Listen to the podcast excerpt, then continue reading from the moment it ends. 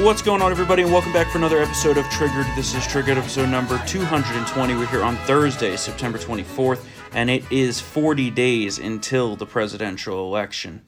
Today, we're joined here on Triggered by Thomas Jipping, the Deputy Director of the Edwin Meese III Center for Legal and Judicial Studies and a Senior Legal Fellow in the Center, which is part of the Institute for Constitutional Government at Heritage. Tom joined Heritage after 15 years on the staff of one of the all time greats in the U.S. Senate, Senator Orrin Hatch, including several as his chief counsel on the all important Senate Judiciary Committee. And he's referred to as the true expert who knows everything there is to know about judicial nominations. Thank you so much for joining us today, Tom. Well, thank you for having me. I hope that's true. I think it is. I think it is. And I've heard uh, a couple friends that it is. So the first thing I wanted to ask is, you know, what's your overall take on this Supreme Court vacancy that just a week ago today, uh, you know, no one was truly expecting, and it's really, you know, uh, it was a shocking turn of events, especially this close to the election. Well, you know, federal judges in the United States don't have set terms, so either they either they decide when to leave, or uh, when they die, you know, in office, it can be sudden as well, and that that makes it kind of unpredictable. Uh, you know, four years ago, Justice Scalia's death was truly unexpected. This time, uh, Justice Ginsburg was in declining health, but you know, no one knew uh, when uh, when she might pass away. So, you know, these things are unexpected at the same time. Uh, this is what the president and the Senate do on a regular basis, and that is fill judicial vacancies. The reason that we're, uh, you know, debating and arguing so much about this one is just that there's a, a lot at stake in any Supreme Court appointment. And, uh, you know, just four years ago, there was a big clash about uh, filling a, a, Supreme Court vacancy in a presidential election year, and obviously Republicans and Democrats want uh, want the decision to go in a way that benefits them, and that's why there's uh, such a conflict now. Yeah, and and President Trump, of course, had the list of candidates to choose from. Uh, it's become a big issue now that Joe Biden refuses to release one. Do you think that that refusal will either be a non-tenable position or be more important after President Trump makes his announcement on Saturday, or or that it really won't matter all that much and he's just kind of dead set in in his ways here?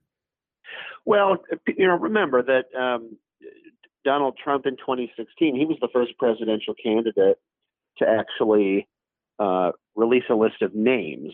Presidential candidates had talked about um, in general terms the kind of judge they they would appoint or sometimes use kind of cliches and this sort of thing but they hadn't said you know i will choose from among these people. I thought that was a bold move by trump and it was a very concrete way of of uh, indicating what he would do with regard to the supreme court. He's expanded that list uh, and it, it includes a number of people who uh, he has appointed to the U.S. Court of Appeals. It's got a lot of great people on it. Uh, so, in, so in that sense, you know, lists of people is re- relatively new, but since Trump has done it, and since the Supreme Court is a big issue in this campaign, I think it does create some pressure on Joe Biden to to do the same, so that people can evaluate uh, the two side by side. Biden indicated he would. Now he says he won't. All he has said is he's going to appoint a black woman. Um, people can decide for themselves uh, whether that's kind of shirking his responsibility or whether that's sufficient information. Um, but uh, I think President Trump, uh, he will choose from his list, and he's going about it in a pretty concrete way.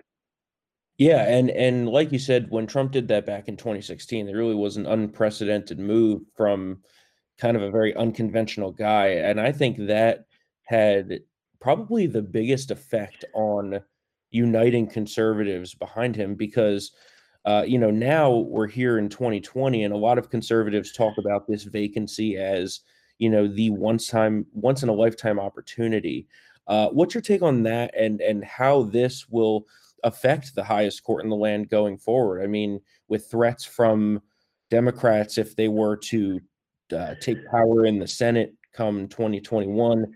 There are, you know, over overarching ideas of potential court packing and and things like that. What, what's your what's your thoughts on how this where this goes from here? You know, the the way that the courts become an issue in campaigns and elections is kind of a mixed bag, and I say that because uh, most of our fellow citizens don't know anything about the way our judicial system actually works, and so you know you can hear things, uh, certain language that lawyers might know, or that uh, maybe members of the Senate Judiciary Committee might recognize, but most uh, potential voters really won't understand what a lot of these issues are. So they kind of rely either on their party or kind of uh, how the the cliches sound, whether it's favorable or not, this kind of thing. So I think it's kind of a mixed bag. I would rather uh, have a, more substantive effort to really educate our fellow citizens about some of these issues, but um, the fact is, the courts have become the most powerful branch in our government. America's founders believed they would be the weakest, designed it that way, but because we've departed from their design, uh, unelected judges have become more powerful than elected representatives. That's not the way our system is supposed to work. So um, that's why it's an important issue, uh, not only during campaigns and, and, elections, but in between as well. And uh, you know that that's going to be part of this. That's part of this year, and we'll see what the American people say. Yeah, and and federal judicial appointments have and and always I think will continue to be one of the top issues for conservative voters overall. Um, can you tell us a little bit about Heritage's judicial appointment tracker, which uh, you oversee and manage? Sure. The um, the judicial appointment tracker, which you can find at heritage.org/slash judicial tracker, um, it, it tracks seven different steps in the appointment process from uh, the number of judicial vacancies to how many nominations a president makes, and then several steps within the Senate's process. And, and it not only provides current data for President Trump or whoever the incumbent is, but then it compares that to five previous presidents at the same point in their presidency. And it's a way of, of comparing a sort of a state of the appointment process, not just by using a number here or there, but by using uh, comparative um, information that really allows you to see what's going on today in relation to what's gone on under previous presidents. We, we update it regularly. In fact, uh, the, pre- the Senate's going to confirm another U.S. District Judge today, and I'll update our tracker accordingly. And, and I think it provides a unique uh, insight into uh, not just you know a little little data point here or there, but but of the broader picture of this whole process and how it's being conducted. Yeah, it's a really cool look at, at just the overall picture of, of the, the vast number of uh, appointments that President Trump has gotten. And uh, like you said, they look to confirm another today, and it looks like they're marking up more judges this morning in judiciary. So uh, that thing's not stopping rolling yeah, people pay, you know, of course, we pay attention to the Supreme Court when there's a vacancy, but that almost never happens. Mm-hmm. The truth is, uh, there's, you know, 860 federal judges altogether, and the Senate is constantly involved in evaluating nominations to hundreds of these lower court uh, positions. And the lower courts have the last word on about 99% of the cases in the federal judicial system. The Supreme Court only handles a few cases here and there. So those appointments to the other federal courts are really important, and that's what uh, what we're trying to keep track of. Yep, totally agree. And I saw that you tweeted about uh, Chuck Schumer's move with the Intel committee scheduling, saying thanks for clearing more time for confirmation, which well, I thought was awesome. Uh, do you? Well, you know what?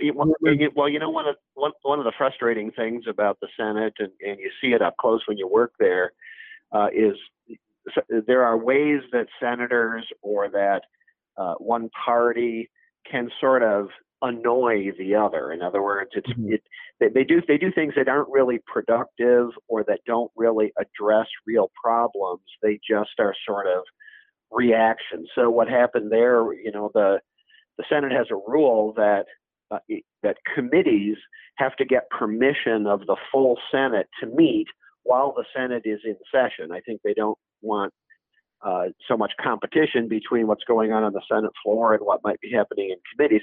Well, that, that permission is, is almost always granted. I mean, it's just a it's just a basic way of the Senate doing its business. Well, Senator Schumer was annoyed at what's going on, so he didn't allow that permission to be granted so that the Intelligence Committee couldn't meet. Now, I don't know what problem that solves or what he thought he was accomplishing, but uh, it's just sort of one of these I'm to I'm going to do something that annoys you because I don't like what you're doing, and it, it can get pretty petty at times. Oh yeah, definitely very petty and a lot of spite moves going on there. Um, I heard that, well, at least the reports as of now are looking like there may be uh, confirmation hearings the week of October 12th which would potentially set up a final vote, I believe, the week of October 26th. Obviously, this is all very speculative and tentative, but do you think that's a realistic timeline? Because I see that you've written about, you know, how, realistically, how fast can you get someone confirmed for this position? Well, there's a difference between uh, looking at how the process uh, works most of the time and um, whether a process can be more efficient and still be thorough and complete. Um, mm-hmm. You can look at under normal circumstances, and yeah, it, it takes a couple of months, maybe eight to ten weeks or something, but that's under normal circumstances. That doesn't mean it can't be done in shorter time. Uh, I think the time frame they're talking about now, especially if the nominee is someone who was before the Judiciary Committee within the last few years for an appointment to a lower court. They're already familiar with them. Uh, I think that is a reasonable time frame. Um, and if the Senate is determined to focus attention on something that important, they certainly can get it done. Yep. And and how much do you think that uh, the Kavanaugh battle truly changed, you know, the overall psyche of Republican senators in this case and uh, and conservative voters alike in having kind of the justo here to just say, you know, we're going to do this? Well, I, I followed or actually worked in this process for about 35 years. I, I the first Supreme Court nomination I worked on was Justice Scalia, who I was working for in 1986, and you know, I can tell you there there have been a lot of underhanded things going on, not all on one side necessarily, but a lot of tactics that are, I think, uh, unfortunate and kind of underhanded. Um, but it wasn't until I think uh, the Kavanaugh situation just a couple years ago uh, where people saw just, you know, up front on camera just how ugly and uh, vicious some of these tactics can be. And I, I know that that certainly affected Chairman Lindsey Graham. And I hope it did affect other Republicans uh, to say, look, we, we, you know, we're, we're, we're tolerant about a lot of things. We want things to work uh, smoothly, but if that's impossible, that kind of attack and that kind of treatment of nominees and that sort of damage to the Senate as an institution uh, is just unacceptable. And if that's going to happen, uh, we're just going to go forward and get it done. I hope that's what they do. Yeah, I totally agree there. And and do you have any thoughts on uh, kind of the rumored finalists and what kind of jurists they would be? Because I think no matter who it is, uh, you know, the left is going to go into a head spinning meltdown. And I saw that you said, especially if it's Amy Coney Barrett, you know, they're going to attack the the anti Catholic angle. It's it's going mm-hmm. to be disgusting there as well. Well, two two things there. One is, uh, and this is something we've also documented at the Heritage Foundation. Uh, the level of opposition to Trump nominees across the board, even to uh, district court nominees at, at, kind of the bottom of the ladder, has been um, overwhelming. It has been by orders of magnitude more than at any point under any president in history. So, you know, that's where they start from. The, the opposition to this Supreme Court nominee uh, is, is just simply what they've been doing to every judicial nominee. So you can expect uh, just across the board opposition. But in, in, in, in, in that respect, uh, you mentioned Judge Amy Coney Barrett, who's on the Seventh Circuit Court of Appeals she experienced some of that when she was before the Judiciary Committee in, in 2017. We, we can see what the left will do when they want to stop judges who take a traditional approach to interpreting the Constitution. That certainly shouldn't stop us, but we got to, you know, we got to be uh, no rose-colored glasses here. We can't pretend that it's going to be anything other than the ugliness that it's going to be. And I'm, I'm very thankful that someone like whoever the nominee is going to be is willing to, you know, to step up to that. If people need to understand that this is a, a conflict between two radically different views of how much power judges should have. America's founders designed the judiciary to have a limited role in our system of government, important, but limited. Uh, and judges are, are supposed to take the law as it is, and they're supposed to interpret it for the for what it already means. The, the left looks at judges as a political institution. They think judges are supposed to deliver a political agenda.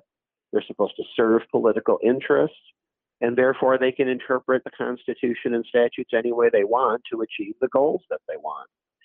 Those are two radically different views. Only one of them is consistent with the kind of freedom we enjoy in America, and uh, and that's worth defending. And that's what's going to be the clash coming up. And people have to understand that this will not be, if it's Amy Coney Barrett, this will not be a, a clash or a conflict about her. She's a wonderful human being, and she she was a, a wonderful, respected scholar, and she's a respected judge.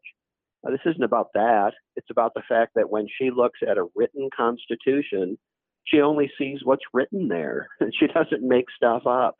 She doesn't read between the lines or pretend things are written around the edges or something like that. Uh, she does what a judge is actually supposed to do. And so uh, people who want judges to run the country aren't going to like that. But that's the way our system is designed.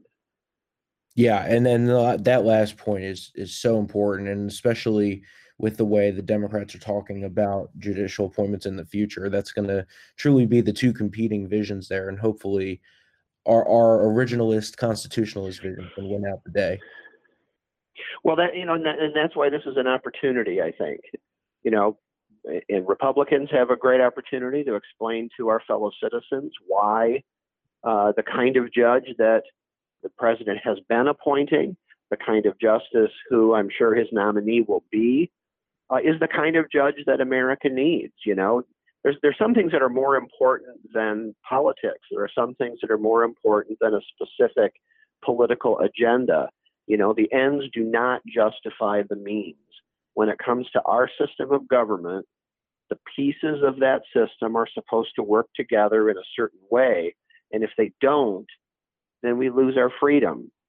And and that that's what's at issue here. Is should we should we do we need a, a, judiciary that works the way it was designed, the way that it will help us keep our freedom?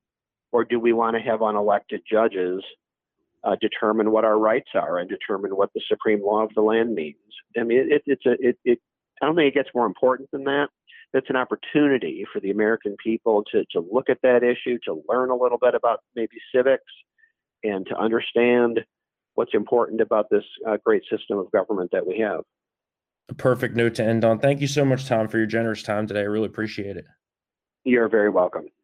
And I recorded that interview this morning uh, when Matt had a conflict. I had to take care of my side business. You know, I've been uh, those those Chinese whores don't just oh find business God. on their own. Well, so. speaking of uh, speaking of Chinese whores, yeah. you see Robert Kraft got off from the charges. He did. He got awesome. off got off from the got a happy ending from those. Uh, that's good. That's awesome. All right, so let's. Start I'm not a Patriots fan, but you know what? It does say something to get a little rub and tug, and then all right, all right, all right, and then get on a plane, uh, win the AFC Championship game, and then win the Super Bowl again that year. All right, yeah, yeah, I that's, agree, I agree. And then he used that plane to bring over scores of masks during the COVID well, pandemic. it was also entrapment. Remember we talked about totally that. When, I know, yeah. totally entrapment. All right, also, so let's talk about politics. Okay. Let's talk about enough of that. Because I know you can talk about that oh, all day. Yeah, hell yeah. Well, but let's talk about what the hell is going on here with Joe Biden hiding Joe oh, Biden. Oh yeah.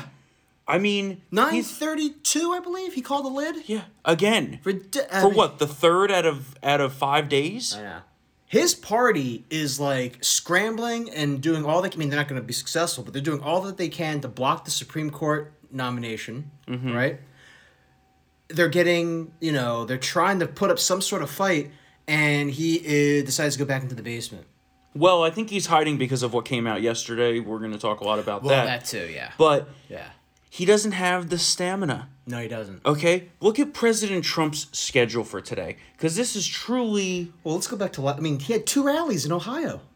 well, yeah, Right? yeah, I mean, but, that- but but today, Yeah. so he started the morning already, went and paid his respects at the Supreme Court to RBG, They booed him. Terrible. which, well, yeah, that was totally disrespectful, Yeah. but. You know, they booed him. They're like, vote him out, vote him out. Yeah, we'll get the last laugh on that. yeah, yeah. But why hasn't Joe Biden gone to pay his respects to the, you know, great liberal. RBG, right? I thought he. w- I thought he would be there. You know. Yeah, day Yeah. one, right? Then President Trump is just about to board a plane to North Carolina, where he's going to Charlotte and he's going to announce his America First healthcare vision. All right. So we're going to get the healthcare plan, right? Yep. Then he's going to fly down to Jacksonville, Florida, do a rally, which I'm sure gonna is going to be yeah, it's going to be tremendous. And uh, and then he's going to fly down to Miami to stay at Trump Doral for the overnight stay there. Uh, and it's maybe- rumored when he might be meeting with you know Lagoa. We'll see. Do you play golf, Lagoa? Let's play some golf. Yeah. The green. Was it the Blue Monster? Right. The Blue. Mon- Is Yeah. that is that Trump Doral out there? Is that the name? Yeah. And but you know trump's out there he's doing things he's the most accessible president of, of recent memory he talks to everybody answers questions does press conferences They might not like you know, where he asks answers those questions, but he Yeah. you know he, he's available. Like you said, he's available. And let me tell you, I have to just say on a sidebar, if if you're the reporter covering the Biden campaign, talk. This is like a vacation for you, isn't it? essentially I mean, really. I mean, essentially not you get up. You they're probably up really early, Mm-hmm. and then nine thirty they have nothing to do. yeah i mean it's it, it Something's off here, man. I mean, remember when he? I mean, not that anyone, anyone watched because it was during an Eagles home game, but when he gave that platitudinous speech about how like you know you can't like fill the vacancy now. Remember when he left? There was a extended you know you know camera footage on him leaving the podium. He looked a little wobbly yeah leaving the exiting the Constitution Center. Looked a little wobbly. I'm not so sure. I mean, I was joking that the pod person's face was melting off. Yeah. But you know, He had to reset the yeah, he had computer. to reset. Yeah, reset. But I don't think he. I honestly think he doesn't have the wherewithal to do this. And maybe he's doing it because he's going to be absolutely spent during these debates. Yeah well you know he's going to be spent, man. It's. I mean, or or it could be he's very well prepared. I don't know. I mean, maybe maybe we should stop. Talking he just down, said though. no i know i think we should stop lowering expectations stop doing but that. i also think that he just said yesterday he hasn't uh you know said he hasn't de- uh, prepared for the debate He hasn't prepared. he said yesterday Oh that they haven't started debate prep yet and Well, i'm like okay that, well, could be a though. You know, so that they're the the rapid response team in the mainstream media for Joe Biden this morning is like, well, he's just preparing for the debate. Yeah. Well, you know, but there's still a very clear contrast here. Uh, Justin Gomez of ABC, who covers the presidential campaign, said the Biden campaign called it lit at 9:20 a.m. today. Harris also has no public events on her schedule. Meanwhile, Trump has events in Charlotte, North Carolina, and Jacksonville, Florida, and Pence is on a bus tour with stops in Eau Claire, Wisconsin, and Minneapolis, Minnesota. Yeah. Very, very different. Yep. And what does the Biden Harris campaign have to hide? That they refuse to answer non pre selected questions. You know, I was just saying to you the other night, has Kamala even answered questions? Maybe once? I would say not. Yeah, I mean, you, you can probably count them on, on on one hand. yeah. It's not that many. it's i mean it's truly unbelievable what they're trying to do here they're trying to I, I tweeted this morning i'm like i campaigned harder for class president in high school than this guy's Yeah, campaigning for president of the united states. Yeah. it's truly an embarrassment. I mean i i mean it, as trump said the other night if if he loses to joe biden he's like i gotta go into hiding forever. I'll never see you again. Sorry. Like that's it really is something what they're trying to do here. And, and a large reason i think they're hiding is because they don't want to have to answer any possible questions about uh, hunter biden's corruption which was exposed to a whole new level yesterday you wrote about this so what's the gist of these these allegations i guess you could say that were made by the senate homeland security committee and senator ron johnson of wisconsin who by no means is a, a trump sycophant No, he no, is not no, no. so what what were they Well, talking well, about? I, I think Katie wrote this. Oh okay Yeah. but you wrote about hunter biden didn't you Uh, No? but before, Okay. no, no, no, long, long ago, like when the whole Either way, the whole so- Burisma thing. I mean, we've all written about it, but yeah, I mean, basically, I mean, Yeah, Hunter Biden received a three point five million dollar transfer from uh, the wife of the Moscow mayor. Yep. So we all went. The, not, not we, sorry. The liberal media goes all apoplectic over Donald Trump Jr. having a worthless meeting in Trump Tower with some Russians in June of 2016. But this, Hunter Biden gets millions of dollars from the Russians, and there is nothing. Mm-hmm. They actually they're trying to suffocate this with a pillow. I've seen some stories they're trying to like you know throw this back at Republicans, saying, "Oh, it's not good to bring this up," mm-hmm. which I don't know why, but it's just like there is an issue here. Hunter Biden has traded off his fa- his father's name. He got that billion dollar contract with the Chinese, so now he's getting money from both both of our enemies, mm-hmm. And no one wants to talk about it. And basically, everyone takes Joe Biden at his word when he says, "Well, I don't really t- ask my son about this stuff because I trust him," mm-hmm. which is bull.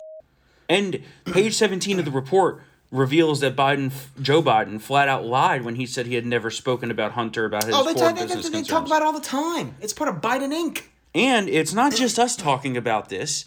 The Obama White House themselves had major problems with this and raised it many times. Let's uh, let's rehash that that lengthy uh, New Yorker piece about Yeah. will Hunter kill his dad's campaign. Yeah. So it's it's not like I, I don't know. The whole thing is This would be if this was a Republican. uh, I know, folks, you know this game. If this was a Republican, that game's fun. Always fun to play. Yeah. This would be nonstop, Mm-hmm. nonstop on the the big three and the other liberal news outlets. Yep. So, And circling back to SCOTUS here, real quick. So, Yeah.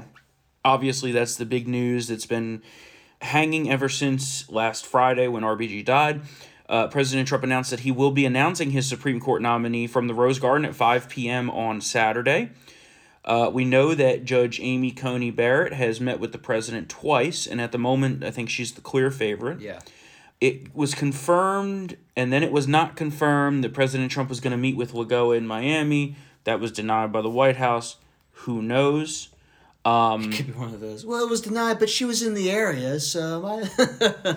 yeah, it's it's it's one of those things. Who really knows? I I think the money is on ACB. Yeah. You know, like I was saying the other day, and after the other day, I went back and read even more rulings and and issues and thing in her stances.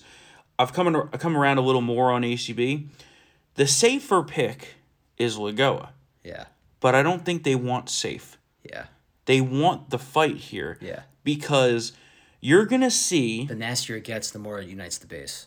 right Yeah. that, but Yeah. but you're gonna see the most anti-Catholic bigotry on display oh, gonna from the left bad.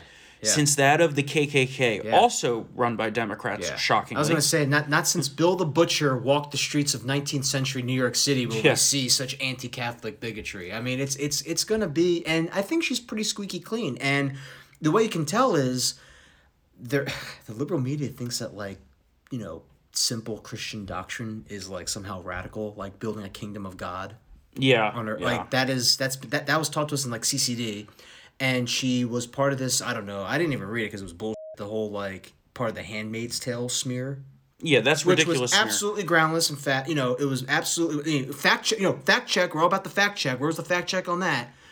Not you to mention that liberals completely gloss over the fact that numerous times in remarks made by RBG, she cited Yeah. her Jewish faith. Yeah, So it's just okay, not okay when Republicans do it, or like, what's the deal here? Catholics are good until they start talking about their Catholicism, I guess. But Yeah. if that's all they got, I mean, know. they're probably gonna have more. But if that's their opening salvo, they got nothing.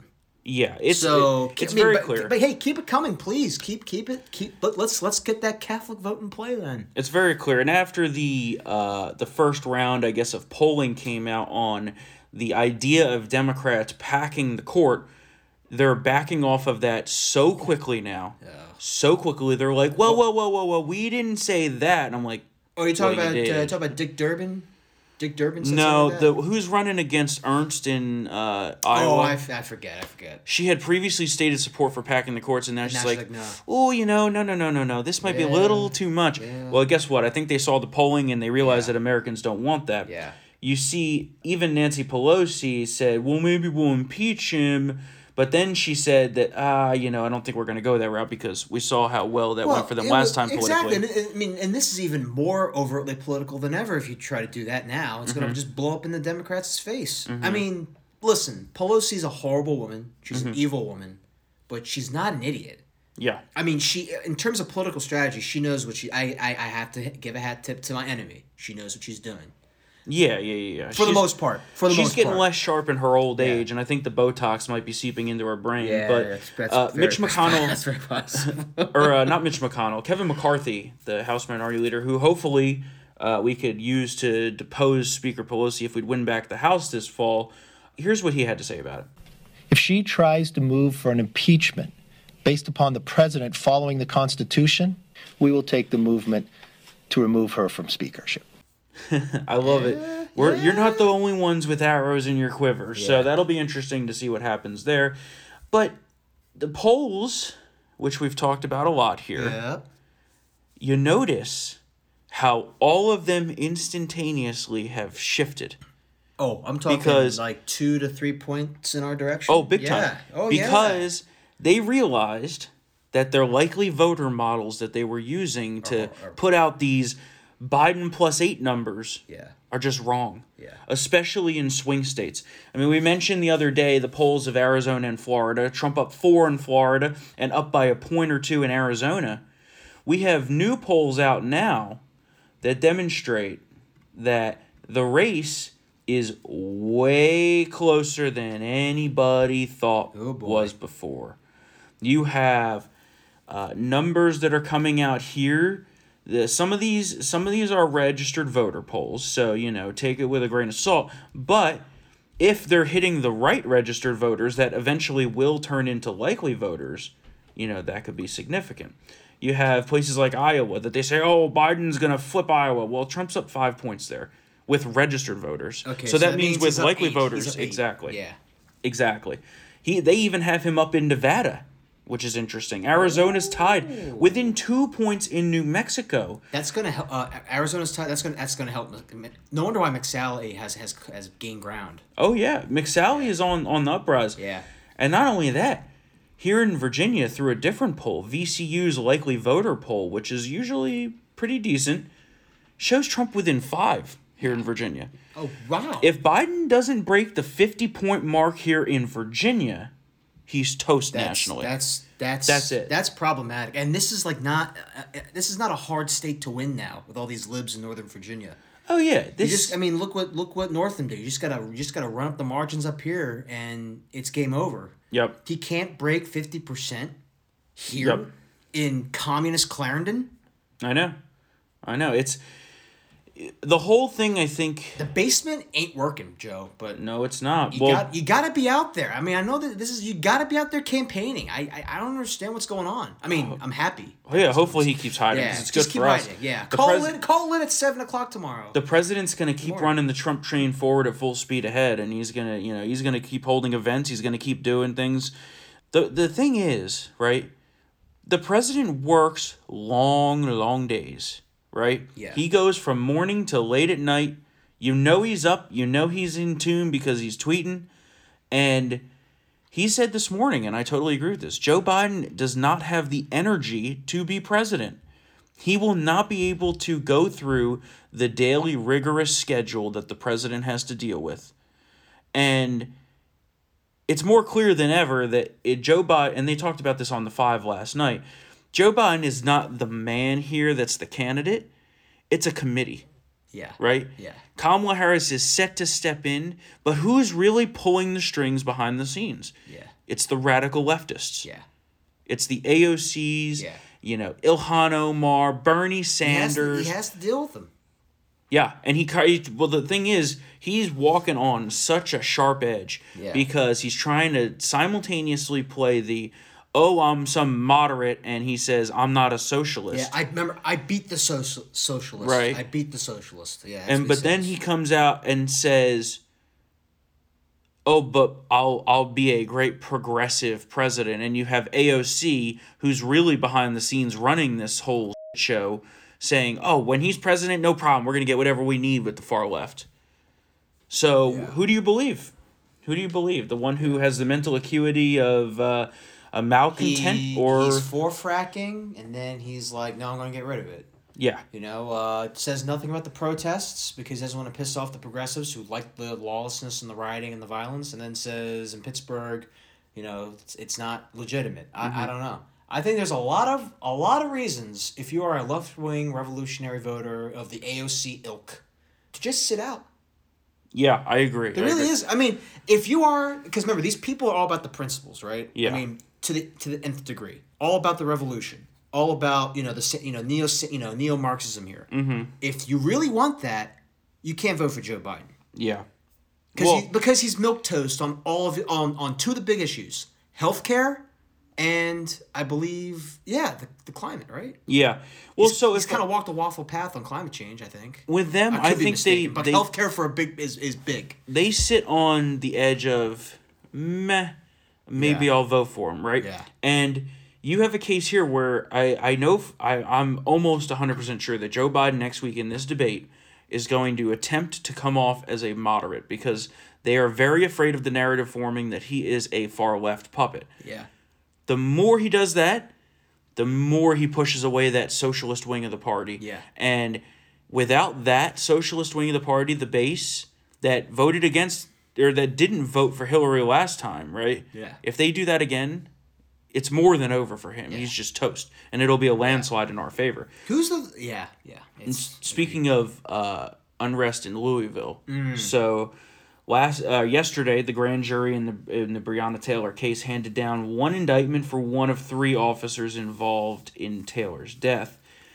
Uh, Officer Brett Hankison will be charged with a couple of counts of wanton endangerment, which that was a funny uh, charge name. Just an aside there one endangerment. Yeah. which is just because of shots from his gun entering a neighboring apartment, not Breonna Taylor's. yeah. But there's a narrative that's forming here and being pushed by the media, I which know- is I know a- where you're going with this. Yeah. which is a total lie. Yeah. And even after the facts were announced yesterday by the Attorney General of Kentucky, you had Chris Cuomo last night go on CNN, Fredo, and just lie. Just lie and try to gin up a narrative to to form more civil unrest in this country.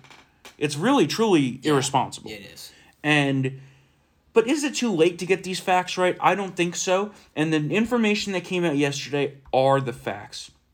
So here's what happened. On March 13th, Louisville police went to execute what was what was signed by a judge as a no-knock search warrant on the apartment. However, the police did not serve it as a no knock warrant. In fact, they knocked and announced themselves as corroborated by an independent witness who was, I believe, a resident in that apartment complex. Yep. So that's the first lie. So the warrant was signed as no knock, but police did not execute it in such a way. So there goes that talking point, right? Once they entered the apartment, the police were fired upon by Breonna Taylor's boyfriend Yep. Kenneth Walker. and one of the officers was hit. Officers then returned fire, and Breonna Taylor herself was caught in the crossfire. Yeah. Okay? So, what's the media narrative around this? The police stormed the residence and they f- shot first, asked questions later. There was Yeah. no shoot back at them, Yep. and that Breonna Taylor was sound asleep in her bed. Yep. This is a lie. That's false. She was not asleep in her bed. In fact, she was out of bed when she was shot because the police weren't going to just fire eight bullets into the bed of someone just laying there, okay? Yeah, yeah, yeah. That's just totally unbelievable. Who believes that? Yeah. So those are the lies. Everyone says, "Oh, well, that's just you know propaganda out of the right wing Kentucky Attorney General." Well, that's just false too. He he's a black man. Yeah, he's black. Yeah. Oh, but remember, he's not black in their eyes. He's yeah, exactly. What did what did that MSNBC contributor call him last night? when we Laura were watching- Coates. She, yeah, it was Well, her. he was like she basically she he she said that the presser I believe was very juvenile, and he there was triggering language and hidden gestures in the the remarks. well, and then She had a full blown meltdown. I don't know- CNN had a full blown meltdown. I don't know if it was her or if it was someone else that said Daniel Cameron is skin folk, but not kinfolk. oh, I forget. That was on MSNBC. I don't know Yeah. who that was. I know exactly. Yeah. and which means Yeah. he's black, Yeah. but he's not actually It's black. an Uncle Tom thing. Yep. It's an Uncle Tom. And if you look on Twitter, that's all they're saying about him. Yeah. Uncle Tom. they're using the N word. Yeah. When is enough enough here? The, but but the bigger story, in my opinion, that's really irresponsible here is the left wing and mainstream media, which I repeat myself in this country is pushing of these theories as fact which led to a pent up built up tension that was ready to blow in Louisville Yeah. that then led to last night two officers being shot. We have no idea though if it was connected to the riots.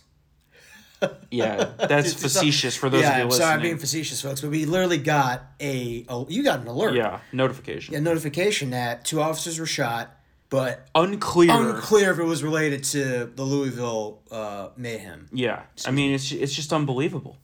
It's unbelievable. Yeah. I I don't know how these people get away with this. Maybe there'll be some sort of reckoning after uh, the election if we win. that- who was it that mocked that announcement? It was like two planes have crashed into the twin towers. We don't know if it's related to terrorism. No, no, no. It was it- the the tweet that someone sent back to me was the South Tower has collapsed. Unclear if related to the plane that hit it oh, earlier. Oh yeah. Like that's exactly what this is, and and to do a, a throwback here to what CNN did after Kenosha. Remember they said fiery but mostly peaceful protests. Yeah. Well, Reuters said hold my beer on that one because last night after those officers were shot, Reuters tweeted quote. Demonstrations in Louisville wore on past nightfall in defiance of a 9 p.m. curfew and remained mostly peaceful until several gunshots rang out in the midst of a skirmish between protesters and oh heavily armed police. God. Oh, yes, those mostly peaceful ah. gunshots and the heavily armed police. The media's a joke, and the war on cops continues, yet they choose to ignore it and encourage it. It's Yeah. not just ignoring anymore. Yeah. They're openly Yeah. encouraging Yeah. violence on police. And thanks to reporting from our own Julio Rosas, who Yeah, was on, on the the ground. ground. Uh, well, not anymore. He's back now. He's back. Um, we learned last night that uh, both officers were in stable condition and a suspect was in custody. Uh, but they had to post the National Guard around the hospital where these officers were being treated Ugh. because they feared for further retaliation. I mean, You know, remember what we saw in Los Angeles Yeah. when the sheriff's deputies were shot? Yeah. They were attempting to storm the ER and chanting "Let them die." Yep. I mean, it's just so sad that in this country, I mean, these these police officers, they uh, they go out there every day and put their lives on the line, and it's just disgusting. And in in Louisville, uh, Julio also got video of a U-Haul truck pulling up Yeah. just ten minutes after the announcement was made that there was only going to be this one charge, because of course they wanted these officers to be charged with murder, even though there was no proof of that, and that the shooting itself was justified, uh, very justified, honestly. The supplies were pulled out for the rioters to use. Who's funding this, right? Yeah. Who's funding Who this? is it? Because all that shit was done. I mean, I mean, these are big signs. These weren't like little things. you Yeah. know? And then someone was like, well, a U-Haul is not that expensive. And I'm like, okay, that's fair. But there's been case after case after case after case of coordinated happening. Yeah. Okay? Piles of bricks just appearing right Yeah. by storefronts. Yep. Yep. Yeah. It, it, it's totally unbelievable that this is just a coincidence, right? And these protesters that are bailed out using Minnesota Freedom Fund money raised by Kamala Harris and the Democrats, which, by the way, we find out that, Yeah. uh, what was it, more uh, sexual abusers were let out because of them? Yeah, she she peddled. It was it was like a it was a wife beater bailout fund that she peddled for months this year. That's and, great. And the know, tweet's still up, by the way. Yeah, it's still there. She's still promoting it. So uh, I'm pretty and sure. you also have, of course, George Soros funding all the bailout funds Yeah. that are happening. and getting all these DAs, these all these anti-cop DAs elected. yep. Yep. Which uh, you know, Fox News is you know it's verboten yeah, don't get me started on talking that. about that. The, The shut down uh, Speaker Gingrich when he brought that up. That was horrible. That's all right. We're gonna prove it, and then you know, they'll, Yeah. we'll eventually find the evidence. You know, you could you could hide your tracks for long a long time until you make one mistake. Everybody always makes a mistake, and one person in Louisville shouted at the Louisville police. Uh, just listen to this.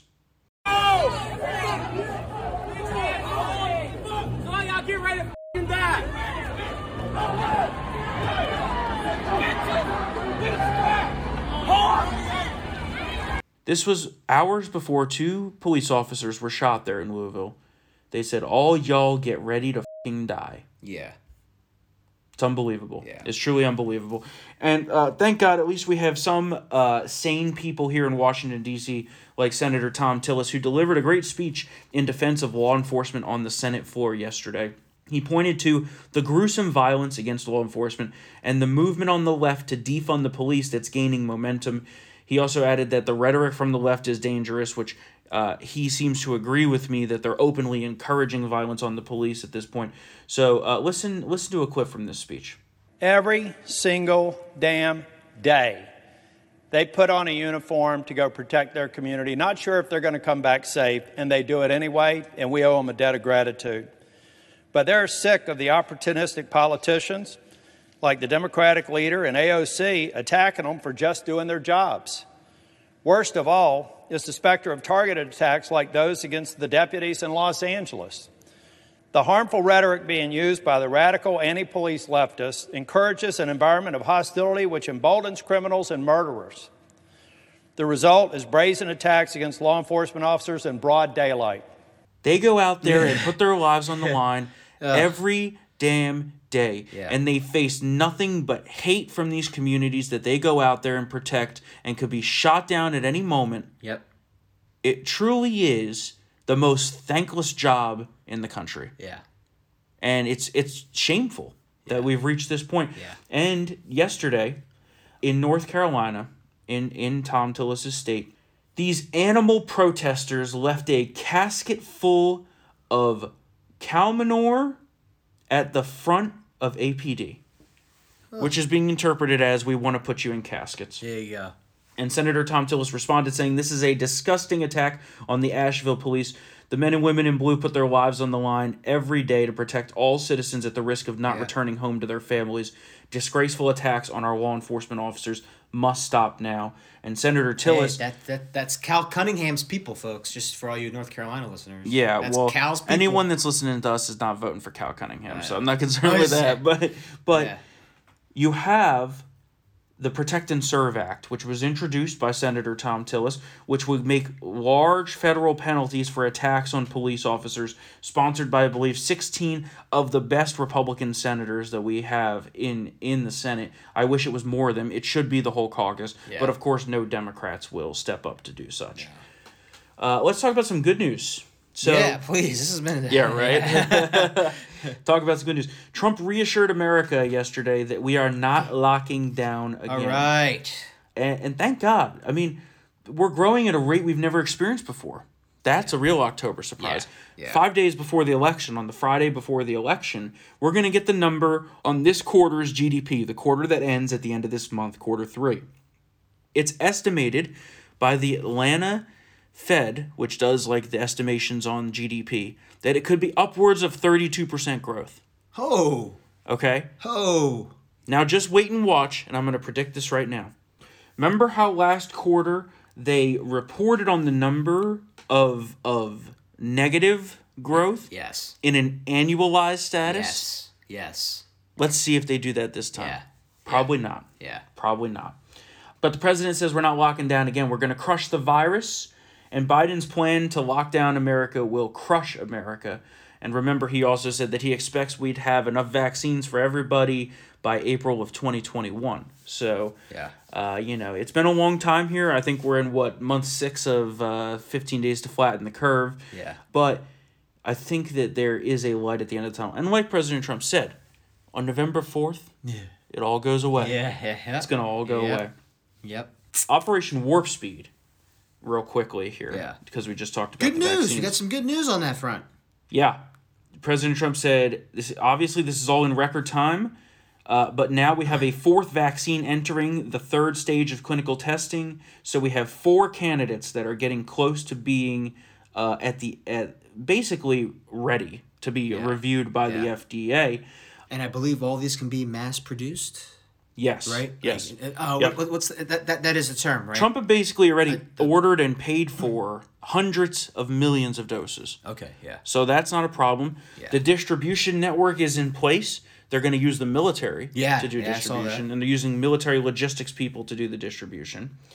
And It's basically that when one gets approved, they're gonna crank production as as much as humanly possible. Yeah.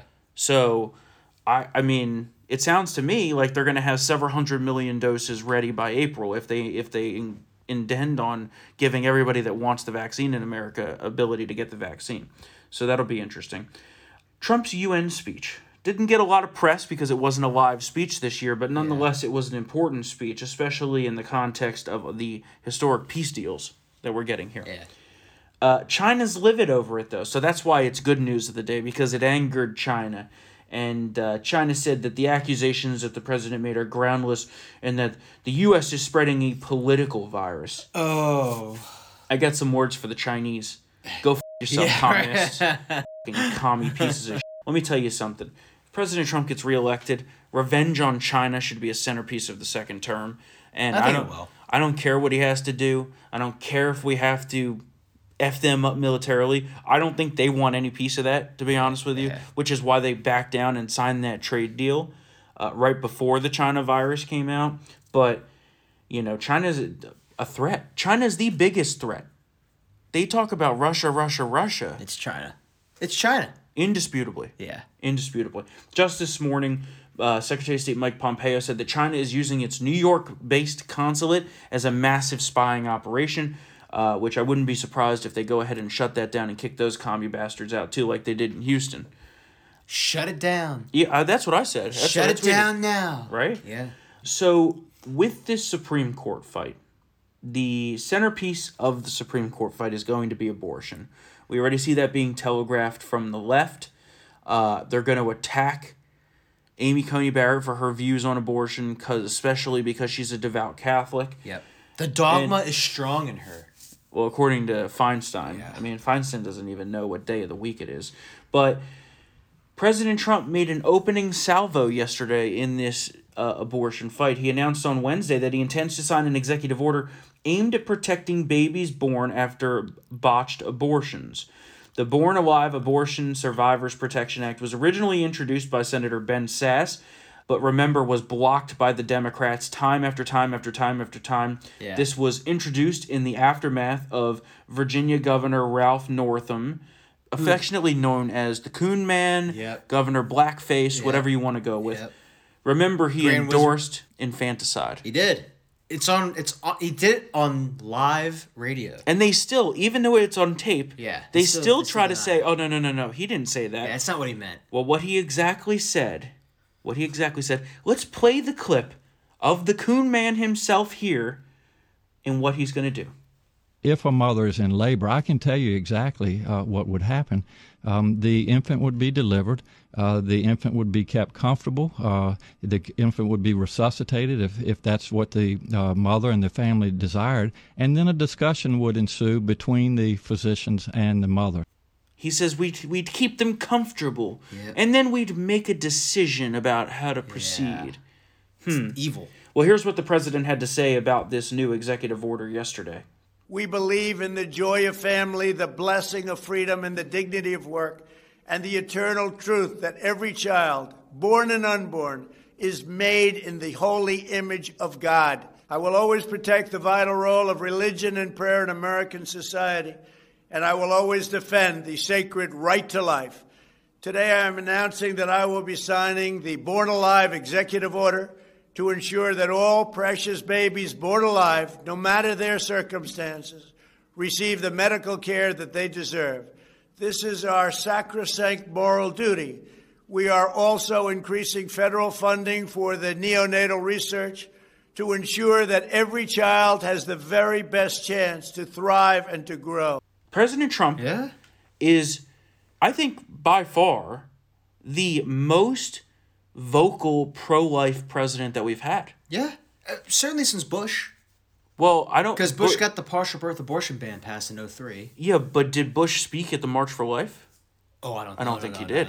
President Trump was the first Usually- president. Usually, they don't, they don't do that. Yeah, President Trump was the first president to have the balls to go out there, there, yeah. and address the March good. for Life. Yeah. And he is an is an unapologetic advocate for the unborn, and I think you're going to see that reflected in this Supreme Court pick, big time. Yeah. But in happier and more uplifting news than abortion, but fighting abortion's great. Love fighting abortion. But let's talk about Jerry Nadler. Because the real question this morning is did Jerry Nadler shit his pants yesterday? Yes. And I think the answer is a resounding I yes. think I think there's I, I put it at seventy three point four percent probability. All that right, his it's pants. Nate Silver. Yeah. because we know he doesn't walk like that. We've seen him walk. yeah. We've seen the Oompa He's a waddler, Yeah. but he's not that much Exactly. of a waddler. Yeah, I mean he has a stride. You know, I mean you've seen the Oompa Loompa video of him. Yeah. You know, Dun, dun, dun, dun, he was trying. He was. He was Something clenching. was clenching, and he was trying to make sure that the evidence of whatever happened below didn't spill into public Yeah, view. he was trying to keep that butthole clenched. Yeah. Uh, you could go to townhall.com and read Matt's story on Poopgate. It's actually quite popular this morning. Oh Mark Levin God. shared it. Yeah. Mark Levin's like, the jury's out on this one. The comments are hilarious on that, by the way. The comments are like, as someone speaking from experience in, in rapid emergency containment of diarrhea in my ass, that's definitely what was going down here. Good stuff.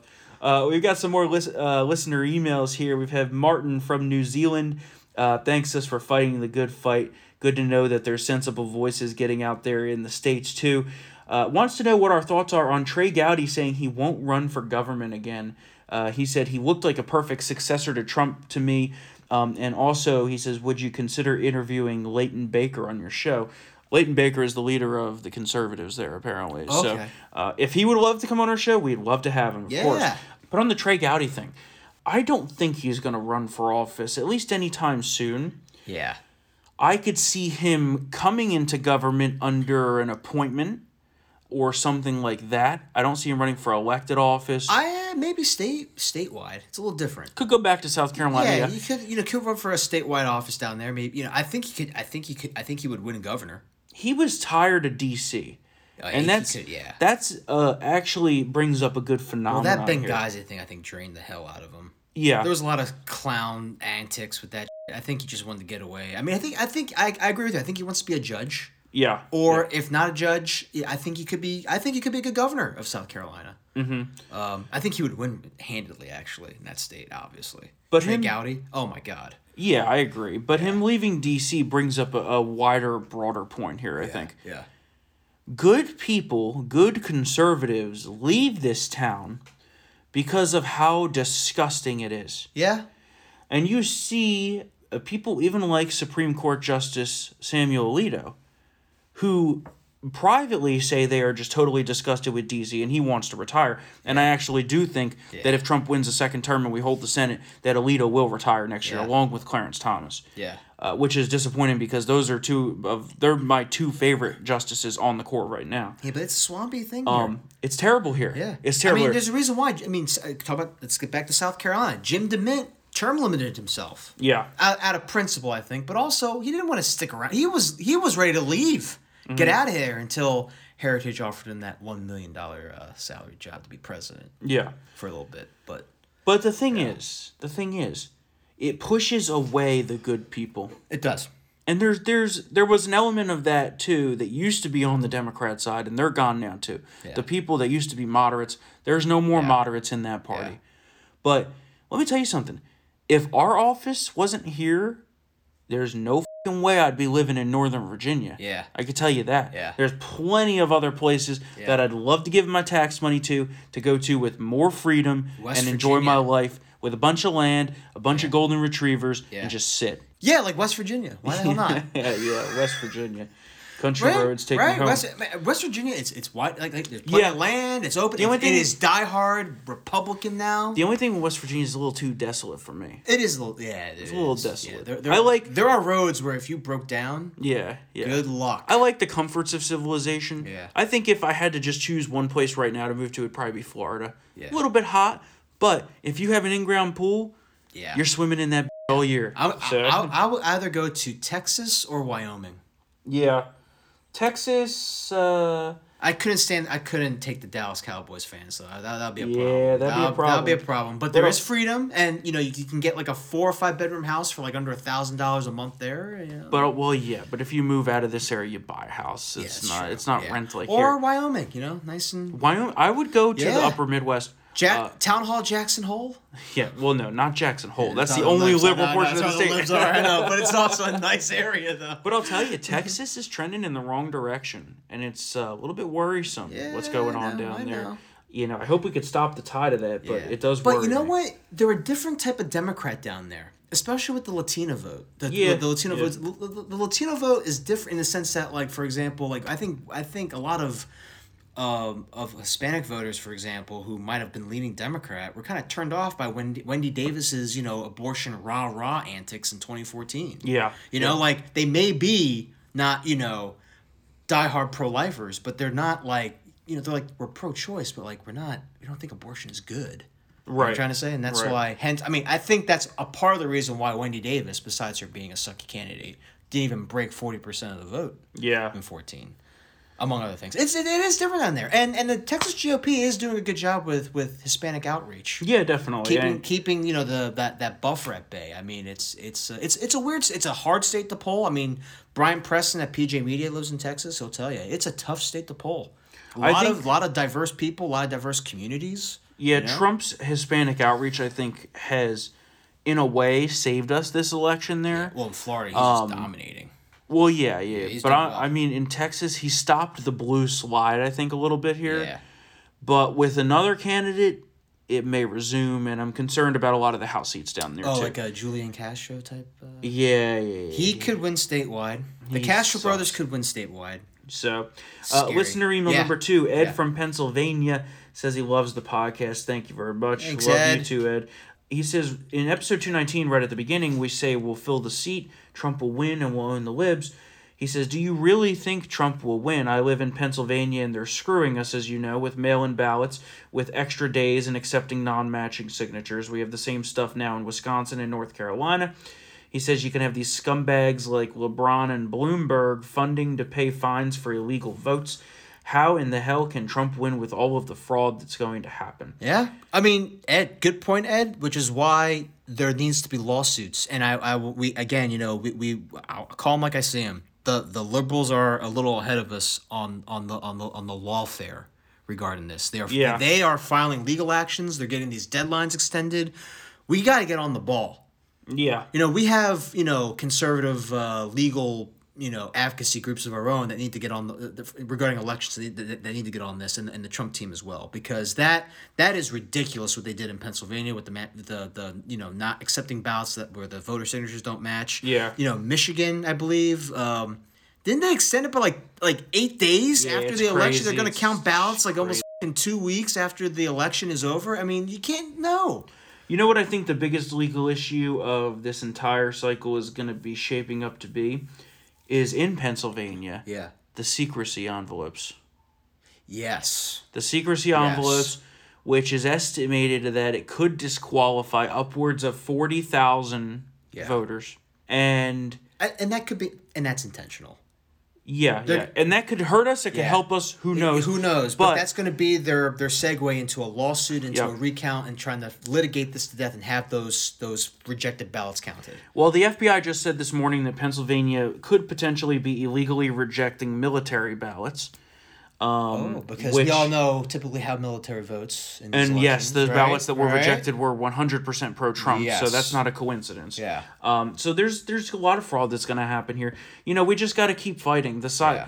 you know, I really truly do on the believe that the silent majority is out there. They're going to go vote. And like I've said every time here, vote in person. If you have the opportunity to vote in person, It's do it. safe. Dr. Fauci, who we who has Don't who get me started on I that. know, but on this, he's right. In per, he said in person voting is safe to do. Joe Biden voted in person, Yeah, and he's like person. one step from death. Yeah, everybody's So- voting in person. So just get on it.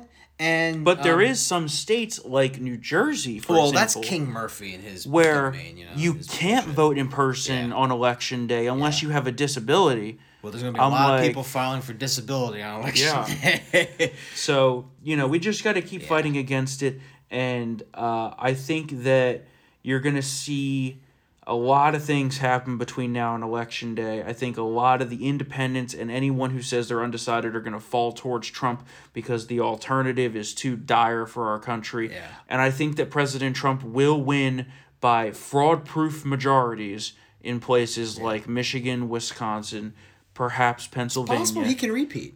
I mean, in terms of the electoral college count that he got last time, so three hundred plus. I what think. I've when people have been asking me recently what my prediction is for that, Yeah. I've been telling them he's going to carry the same states he did last time Yep. plus Minnesota. Woo. So it'll Yeah. be 316, 316. technically. Yeah. So unless of course he loses something weird like Nebraska 2 or Maine 2, which is just one electoral vote, doesn't really matter. The only number that matters is 270. Exactly. And so that's what we're racing to. state, which is why the battleground polls are actually more telling than the national polls. Yep. Because the national polls are drawing from New England, New York, you know, the left coast, all these population centers, which are dominated by by unhinged anti-Trump Democrats, and they oversample them. Yeah. They're still oversampling them. That's what's going to happen. So- So, looking forward here, we have Saturday, the Supreme Court announcement at 5 p.m. President Trump will be doing a rally right after that in Pennsylvania. So, that's sure to be a lit evening, folks. um, Sunday, uh, that new James Comey fetish porn drops Oh, on uh, Showtime. So, that should be interesting. James Comey fetish. um, you know, their alternative facts version of history here. Then we have the debate. Yeah. The debate is Tuesday, folks. The Yeah. debate is here.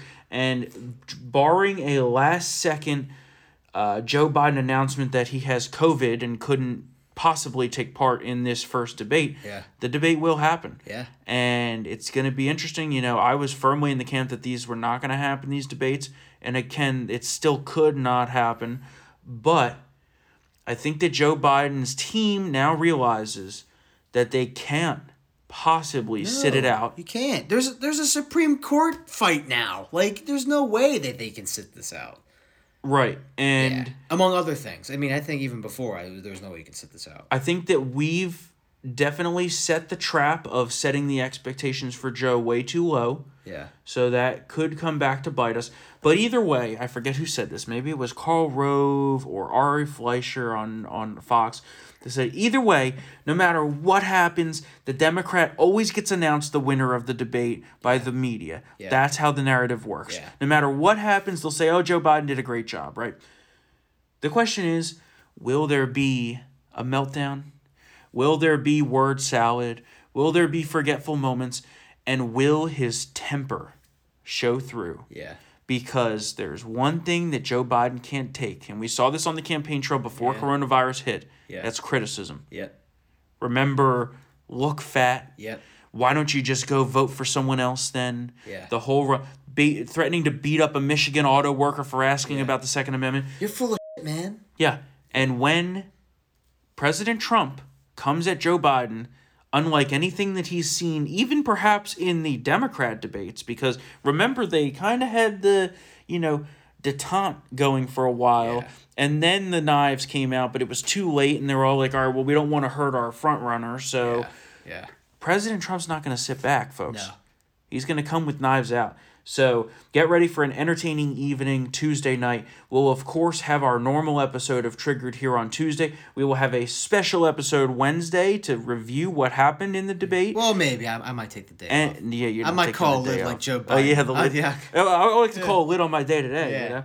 You know? uh, so we'll have that, and on Be fun. Wednesday, Wednesday morning, right before we record our special episode of Triggered on Wednesday afternoon, is the Comey hearing in front of the Senate Judiciary Committee.